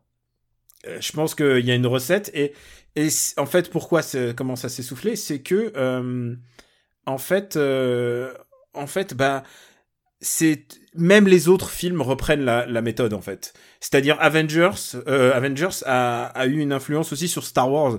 Tu regardes le dernier Star Wars où il y a plein de moments comiques Et ben, et ben en fait, ouais, voilà, c'est qu'à un moment, il y a, c'est ça qui faisait le, le charme des films Marvel, c'était que des films qui, de super-héros, mais qui se prenaient pas trop au sérieux. Et donc DC a essayé de faire la même chose. Mais donc euh, Star Bah, Wars au début, de faire la DC même essayait de chose. faire l'inverse. Au début, Et ils ont essayé de faire des films qui se prenaient vachement au sérieux, justement. Et ouais, et qu'ils ont compris que la bonne méthode c'était de faire un peu de lol. Mais tu regardes le dernier Star Wars, il y a des apartés comiques qui sont à peu près de niveau euh, Doctor Strange, quoi. Euh, qui sont un peu d'humour à froid, d'humour un Oh. peu de. On peut même il y, Décalage. il y a une blague niveau Mel Brooks avec euh, le fer à repasser. Il y a une blague niveau Mel Brooks. Enfin, il y a plein de, il y a plein de choses différentes qui font que que tout d'un coup tous les films commencent à se ressembler. Même même je pense, j'ai pas vu encore Jumanji, mais je pense que Jumanji va un peu dans cette dans cette mouvance là. Euh, même même le Godzilla, euh, le dernier Godzilla qui lui, euh, bah tu sentais qu'il y avait un réalisateur qui quand même, euh, pas Godzilla, pardon. je pensais à King Kong, tu sais le dernier Kong là. Ah oui. Euh, ouais, et bah tu sens qu'il avait quand même envie de faire son propre film et qu'on lui a dit non, faut que tu fasses, faut que tu mettes un peu de ça, que tu mettes un peu de ça. Du coup, les films commencent à ressembler à des gros patchwork et du coup, euh, bah Avengers Infinity War. tu sais quoi euh, On m'a posé la question euh, à nos ciné, euh, c'est quoi vos films les plus attendus? Il y a trois films Marvel cette année. Il y a, il y a deux films Fox. Il y a, il y a deux films d'ici. Enfin, tu vois, c'est genre ça n'en finit plus. Non, il y a un ou deux films d'ici, je sais même plus. Donc du coup, euh, et ça, on parle que de, de cela, mais mais ils sont tous, ils se ressemblent tous, ils finissent un peu par gaver. Le seul auquel je, tu vois, la seule suite qui m'intéresserait comme ça, c'est Incredibles 2, quoi. Et parce que j'adore Incredibles 1, qui est un chouette film, et euh, et genre je me demande ce qu'ils vont faire de plus dans Incredibles 2. Euh, s'appelle, il s'appelle comment? Les Invincibles en français? Les indestructibles, en français. Indestructibles, pardon, voilà. Les voilà. Euh, bah écoute, euh, moi je suis un peu comme toi, c'est-à-dire que euh, l'époque où j'attendais avec impatience le prochain Marvel, elle est révolue, j'en ai plus rien à foutre en fait. Enfin, c'est pas vraiment ça, c'est que je vais y aller, je vais certainement y prendre du plaisir, mais je les attends pas. Je suis pas impatient, j'ai pas de hype, je, je, je m'en tape. Euh, quand ça sort, j'y vais, et euh, avec un peu de chance, je vais bien aimer et trouver ça bien. Avec pas de chance, eh ben ça va être les Gardiens de la Galaxie 2 et je vais en sortir en disant bah c'était naze. Euh, mais voilà, je- j'en espère plus grand chose en fait. Je pense que la formule, elle est déjà essoufflée, elle est essorée. euh, et comme tu le dis, euh, quand on voit ce qui nous attend cette année, qu'il y en a, je sais pas combien de prévus, bah, comment tu veux être hypé quand il y en a trois qui sortent la même année? Et je commence à avoir le même problème avec Star Wars, c'est que quand on a un qui sort tous les tous les dix ans, oui évidemment, t'es hypé, mais quand il y en a un tous les ans quasiment garanti, bah Faut pas oublier qu'on est, excitant quoi. on est la généra- dernière génération qui a vu Star Wars au cinéma dans sa version originale. Et, et après, ensuite, on n'a rien eu pendant 15 ans. Tu sais, c'est ce qu'on appelait la, la area, euh, la, période grise, quoi. Tu vois, il y, Euh, y avait juste les euh, jeux, l'édition originale non spéciale, je l'ai pas vue au cinéma, moi j'étais trop jeune. l'édition non spéciale. Ah, d'accord, t'étais trop jeune. Excuse-moi. Donc, je suis, c'est moi le vieux. Et, euh, Mais attends, t'avais quel âge quand Jedi est sorti? Quand Jedi est sorti, euh, 83, je suis allé le voir au cinéma, je devais avoir 6-7 ans. Ouais, moi j'avais 3 ans, donc si tu veux, c'était un peu compliqué. Non, mais en plus ils sont ils ont un peu tourné. euh, tu vois, moi j'habitais à l'époque euh, près d'un ciné euh, et bah qui n'existe plus d'ailleurs, qui s'appelle le Grand Pavois. Et et bah et bah il passait régulièrement quoi. Il Je- rejouait, je- ouais. Ouais, il est rejoué. J'ai revu Akira des tonnes de fois là-bas. Ouais, moi la première fois que je les ai vus au ciné, les, les premiers Star Wars, les 4, 5, 6, c'était l'édition spéciale. Ah putain, mon pauvre. Déjà déjà. je les avais vus à la télé avant, hein, mais euh, Ouais, bien sûr. la première fois au ciné, c'était cela. Ouais. Ouais, voilà, mais bon, l'édition spéciale. Euh, je, je déteste ces films. Ouais, Et, euh, c'était déjà pas pire que la prélogie, c'est déjà ça. Mais donc ouais, pendant 15 ans, on n'avait rien du tout, on n'avait pas du tout aucun film. Et là maintenant, on a eu ensuite la prélogie qui nous a essoufflé, euh, qui nous a essoufflé. Et là maintenant, on en a un par an et pff, Bah, on en a un par an quand on a de la chance. Ah oui, du Star a- Wars, tu veux dire. on a oui un, un par an de Star Wars et, et en plus qui commence à communiquer dessus un an avant pour nous dire oh là là. Euh, ça va être de la merde, les gens vont pas être contents, on va pas faire, on va pas se faire de blé. Tu sais quoi, pour tous ces films-là, j'ai pas de larmes, je m'en fous en fait de tous ces films. Euh, ça me fait beaucoup plus mal quand je vois il y a un film que j'aime bien et que justement, bah, euh, je prenais l'exemple de Speed Racer, mais tu vois, il y en a plein d'autres, des films qui sont pas salués par la critique et je ça peut Speed être Racer, Speed Racer. je sais pourquoi. hein. Non, mais tais-toi. Mais Speed Racer ou Speed Racer ou Les Fils de l'homme, tu vois, euh, qui sont des films qui euh, qui ont pas trouvé leur public euh, au moment au moment de leur sortie. Alors, pourtant, ouais, Les Fils de l'Homme, il a été, il a quand même, c'était un succès critique, je pense, mais ouais, il s'est rétamé au box-office. ouais. Voilà, voilà, ils a pas. les gens se sont pas rendus compte de la pertinence et de l'importance de, de, de ces films à leur moment de sortie, quoi. Mhm. Euh, pour eux, j'aurais une pensée vraiment émue euh, et surtout, en plus, Speed Racer qui a ensuite un peu euh, les frères, les, les Wachowski, ensuite ils sont, enfin ils sont, ils sont partis en vrille d'eux-mêmes, quoi.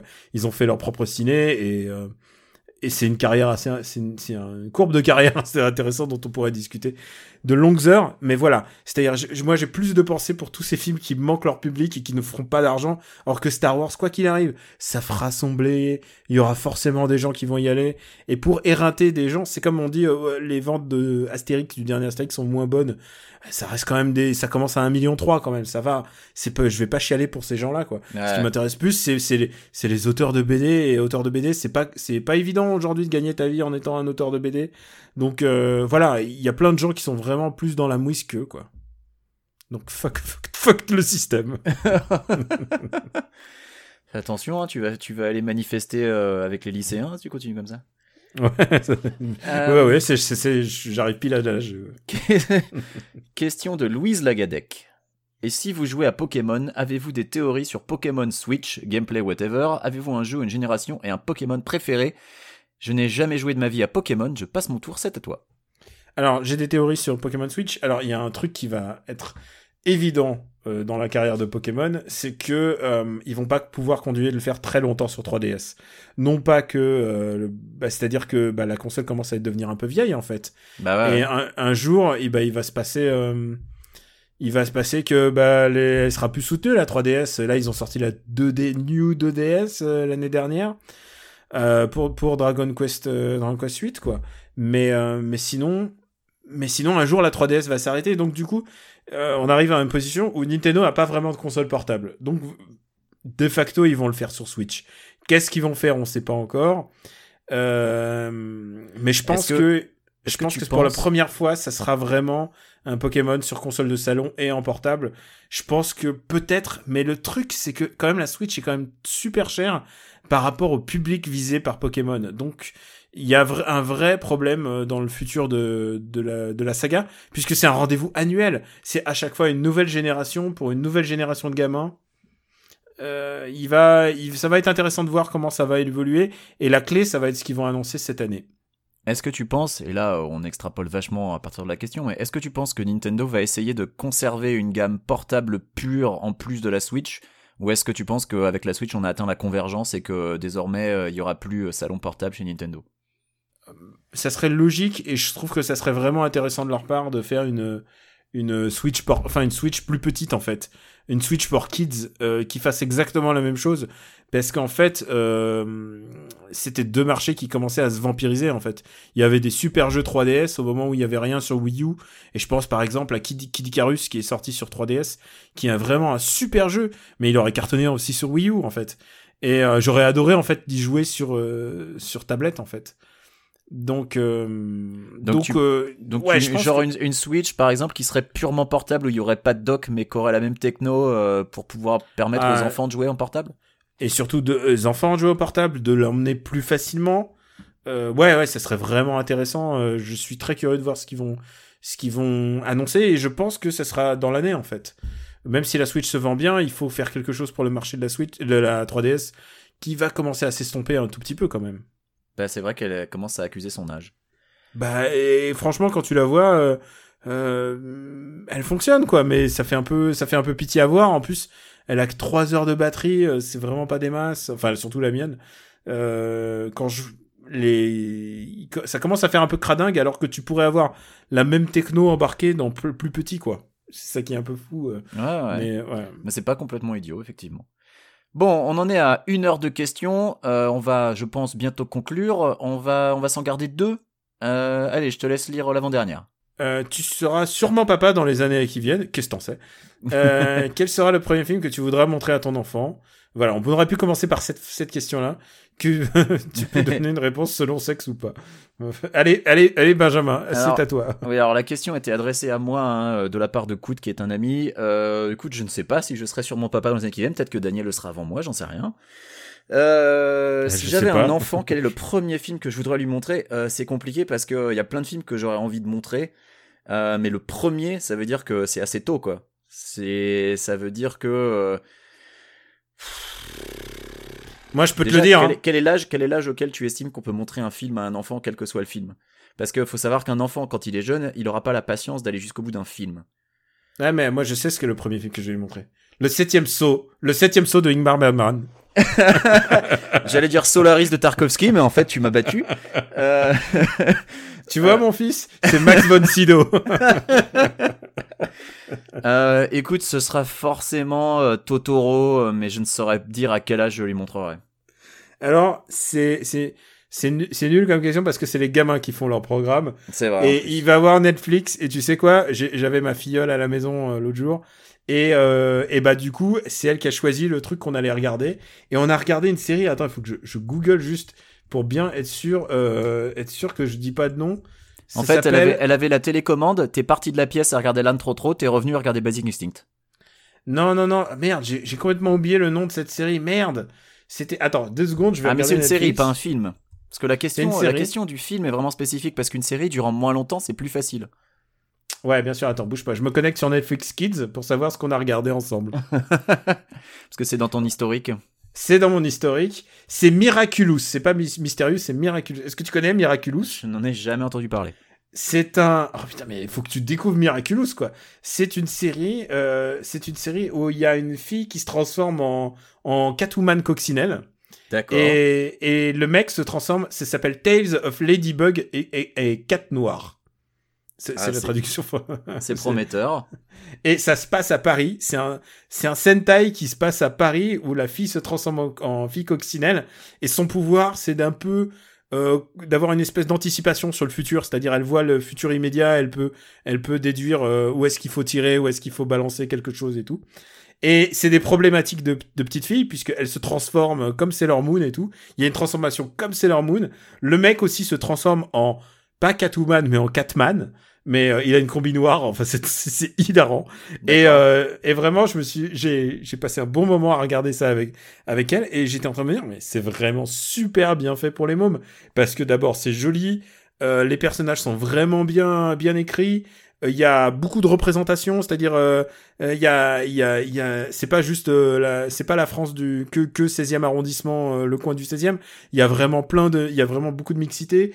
Euh, Paris est assez bien. J'ai déjà vu Paris plus- beaucoup plus moche que ça. Je veux dire, dans Ratatouille, le Paris de Ratatouille est rigolo, mais tu le vois pas trop. Là, ils, ils sautent sur la Tour Eiffel et ils se battent contre le méchant qui balance des ballons et qui enferme les gens dans des bulles de savon. Euh, c'est vraiment un Sentai, mais avec des, des gamins. Si vous avez des gamins, franchement, ça serait con de pas regarder Miraculous. Je sais pas si. Est-ce que ce serait euh, le premier truc que tu montrerais à un enfant? Peut-être pas. Euh... Bah non, non, moi je lui montrerai Teen Titan, tu vois. je sais pas, après, euh, c'est les gamins qui font leur propre... euh, Tu sais quoi, tu serais halluciné par ce que regardent les gamins, parce que je- j'essaie d'écouter euh, ce que dit genre ma filleule et tout ça, pour savoir ce qui se passe, mais tu connais Macha et l'ours? Non. c'est numéro un chez les gamins, et c'est une série qui vient du- de Russie, et en image, en image de synthèse. Il y a plein de trucs de fou, en fait. Faut, regarde un jour Netflix Kids, et tu verras, il y a des trucs, genre, tu, tu t'imagines pas, et il y a les séries de sorcières, genre, euh, les descendants de Sabrina la, la sorcière, enfin, tu vois, il y a plein de, plein de séries, et ça, on le sait plus du tout, parce que nous, on était au Club Dorothée, on s'asseyait devant TF1, à la rigueur devant la 5, et on, on bouffait les dessins animés, mais maintenant, ils ont le choix de tout, quoi. Maintenant, Ah ouais. c'est super compliqué de suivre ce que, ce que tes gamins ils veulent. Voilà. Et non, euh, aucun de nous, de, de nous deux est père. Mais voilà, c'est juste pour, juste pour dire que ça va être compliqué. Euh, et puis la dernière question, question de Hatman. Attends, euh, dernière, attends, je vais voir s'il n'y a pas une dernière question. Euh, Celle-là, elle est très bien pour conclure. Une seule chanson à citer chacun, pas de contrainte, pas de contrainte autre que une seule chanson, chacun interprète comme il veut. Est-ce que tu veux commencer? Sinon, moi j'en ai une. Euh, commence. Alors, c'est une C'est- J'ai question. l'impression, de- j'ai l'impression de jouer à pyramide avec ça. Euh, je prends en 3. En 3, Alors- en 2. C'est une question qui est extrêmement difficile parce que euh, évidemment là aussi c'est une question euh, tu sais euh, comme on disait tout à l'heure tu m'aurais demandé il y a 10 ans j'en avais une qui était peut-être pas forcément la même que maintenant. Et en fait comme j'avais pas d'idée spécifique je me suis dit je vais je vais faire confiance à la science. Et donc je suis je me suis connecté à mon compte Last.fm euh, Last.fm pour les gens qui connaissent pas c'est un compte qui, qui permet d'avoir des statistiques en fait des morceaux qu'on écoute euh, et donc, euh, en allant sur mon compte Last.fm, euh, en regardant la chanson que j'ai le plus écoutée entre guillemets de tous les temps, plutôt de, depuis que je suis inscrit sur l'STFM. C'est un morceau de The Beta Band qui s'appelle Needles in My Eyes. Et The Beta Band, qu'est-ce que c'est? The Beta Band, c'est un groupe de folktronica écossais. Euh, la folktronica, c'est donc un mélange de folk, euh, de musique électronique, de rock, de trip-hop. euh, Et alors le morceau Needles in My Eyes est plus trip-hop qu'autre chose. Et The Beta Band a cette particularité que euh, les gars, en fait, euh, se sont, sont, sont formé le groupe en 1996 et qu'ils euh, ont dissous le groupe en 2004 euh, parce que bah en gros ils, en avaient tout simplement marre ils avaient l'impression de plus réussir à atteindre le niveau de, qualité qu'ils avaient à leur début.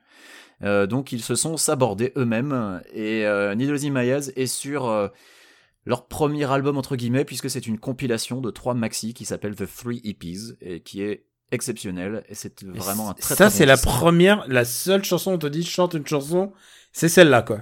Bah, euh, je, je la chanter même c'est dur. C'est même pas une chanson qui est dansante ou quoi, mais c'est le morceau que j'ai le plus écouté depuis que je suis inscrit à Last.fm et je me suis inscrit à Last.fm il y a, euh, je sais pas, il y a plus de 10 ans. Donc euh, c'est ce morceau-là, The Beta Band, Needles in My Eyes. À toi Daniel. Moi, c'est simple. Tu la connais. All Along the Watchtower, Bob Dylan.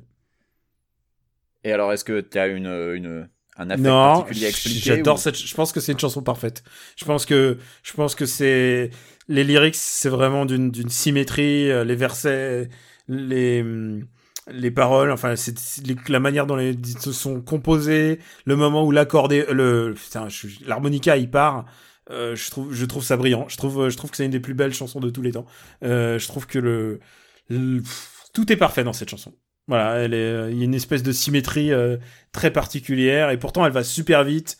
Euh, elle est très folk, mais en même temps, elle nous parle d'un, d'un, d'un peut-être d'un probable futur euh, horrible. Enfin, on ne sait pas exactement. C'est d'une mélancolie. C'est une chanson à la fois mélancolique et enjouée.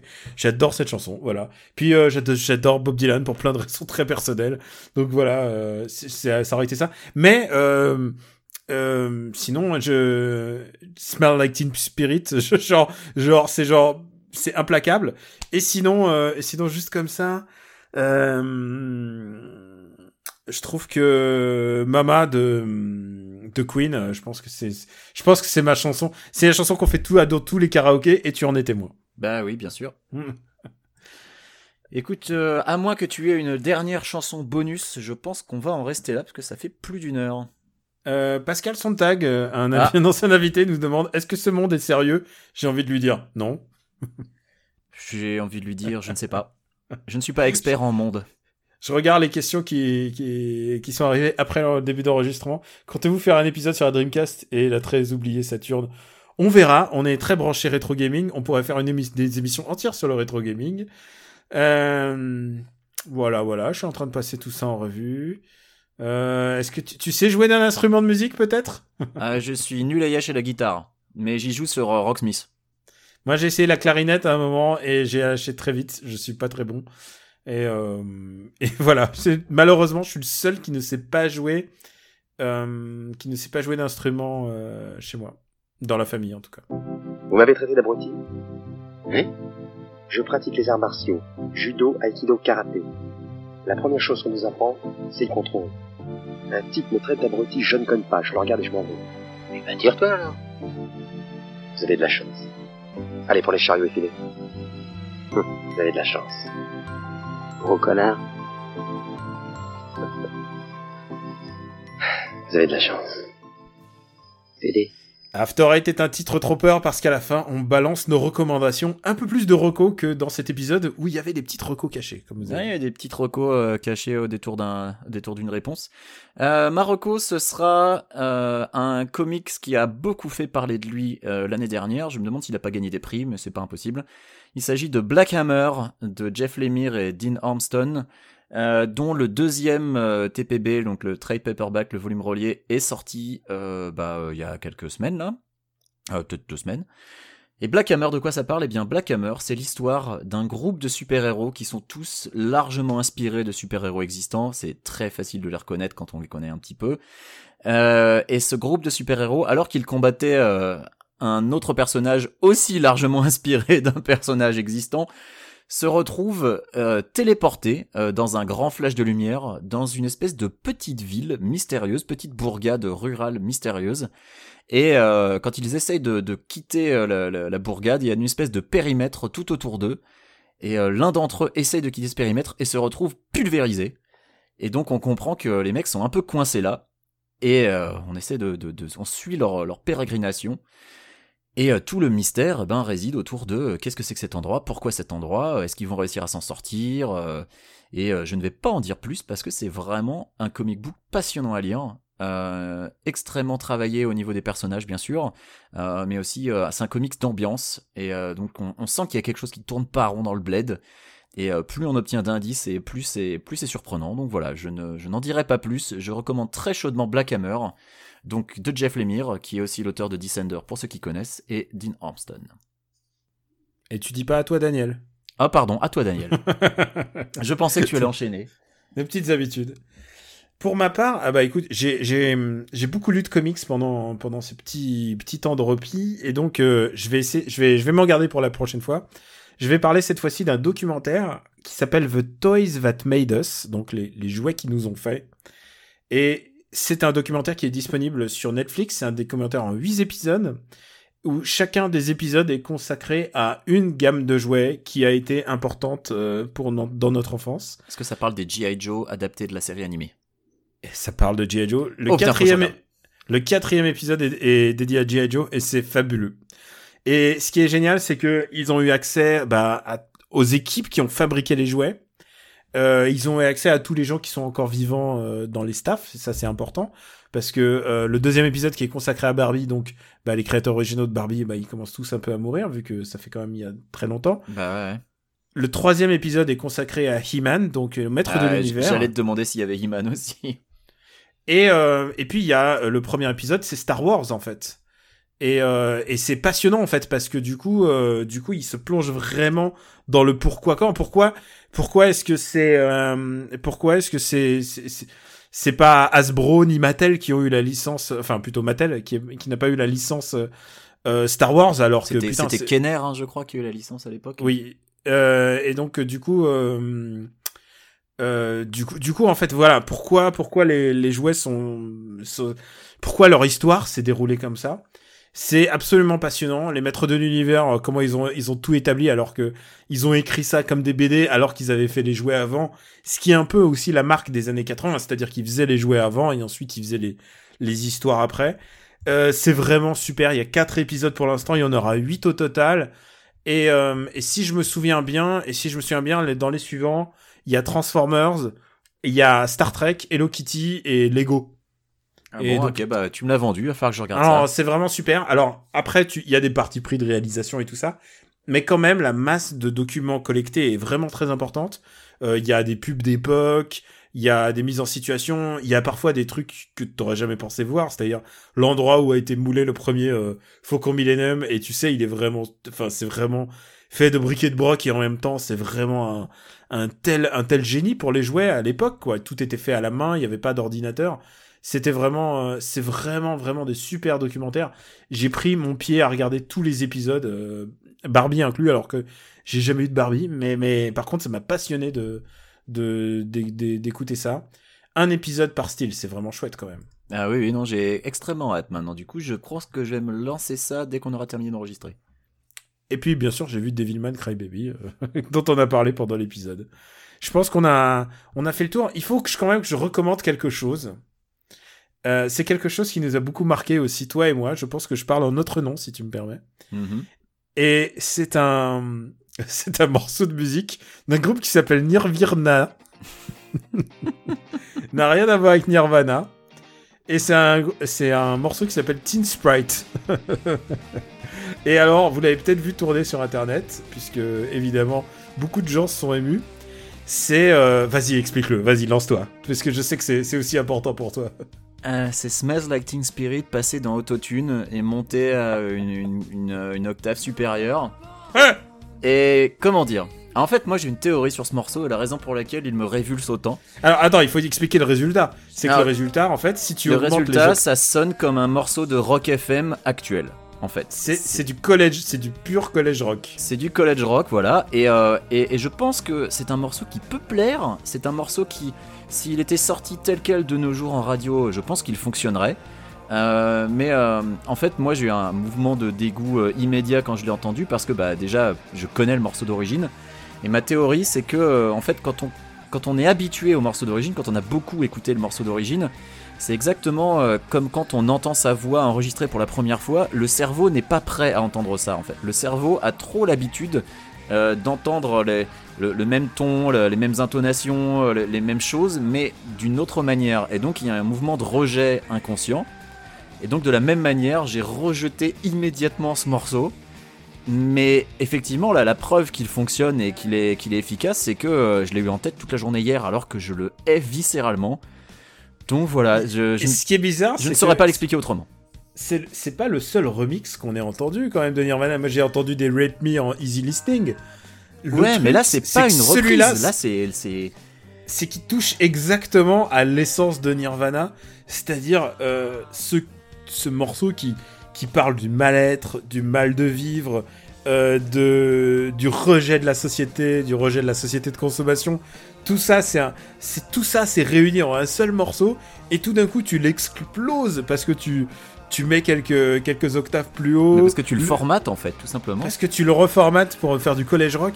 Je trouve ça absolument hypnotique. Et du coup, ça devient non seulement easy listening, mais en plus, ça devient, ça devient réjouissant à écouter comme, comme du Red Hot. C'est, c'est plus doux que du Kyo. ah oui, non mais attends. ouais. non mais ça, ça sonne un peu comme du, c'est un peu du Weezer en fait quelque part. Ça sonne un Il y a peu un comme peu ça. du Weezer, exactement. C'est un truc sur. Tu pourrais le mettre dans. T'as des invités, hop, tu le passes et les gens. Et personne que- bronchera, ouais. Sauf que les gens qui le connaissent, évidemment, bah, ils seront choqués parce qu'ils Ah, mais- ont l'habitude. Mais je, je pense que c'est vraiment cette, histoire de réaction de rejet euh, viscéral quoi, vraiment. Euh, Enfin bref. On mettra le lien pour parce que faut le voir avec la vidéo. Je pense que ça fonctionne encore mieux quand tu regardes le clip en même temps. En fait. Ah, je me le mets, tu sais quoi, je me le mets pour m'habiller en général. C'est hallucinant quoi. Alors que c'est quand même un des meilleurs morceaux de tous les temps. Et là, ça devient une espèce de truc bizarre. Sous la douche.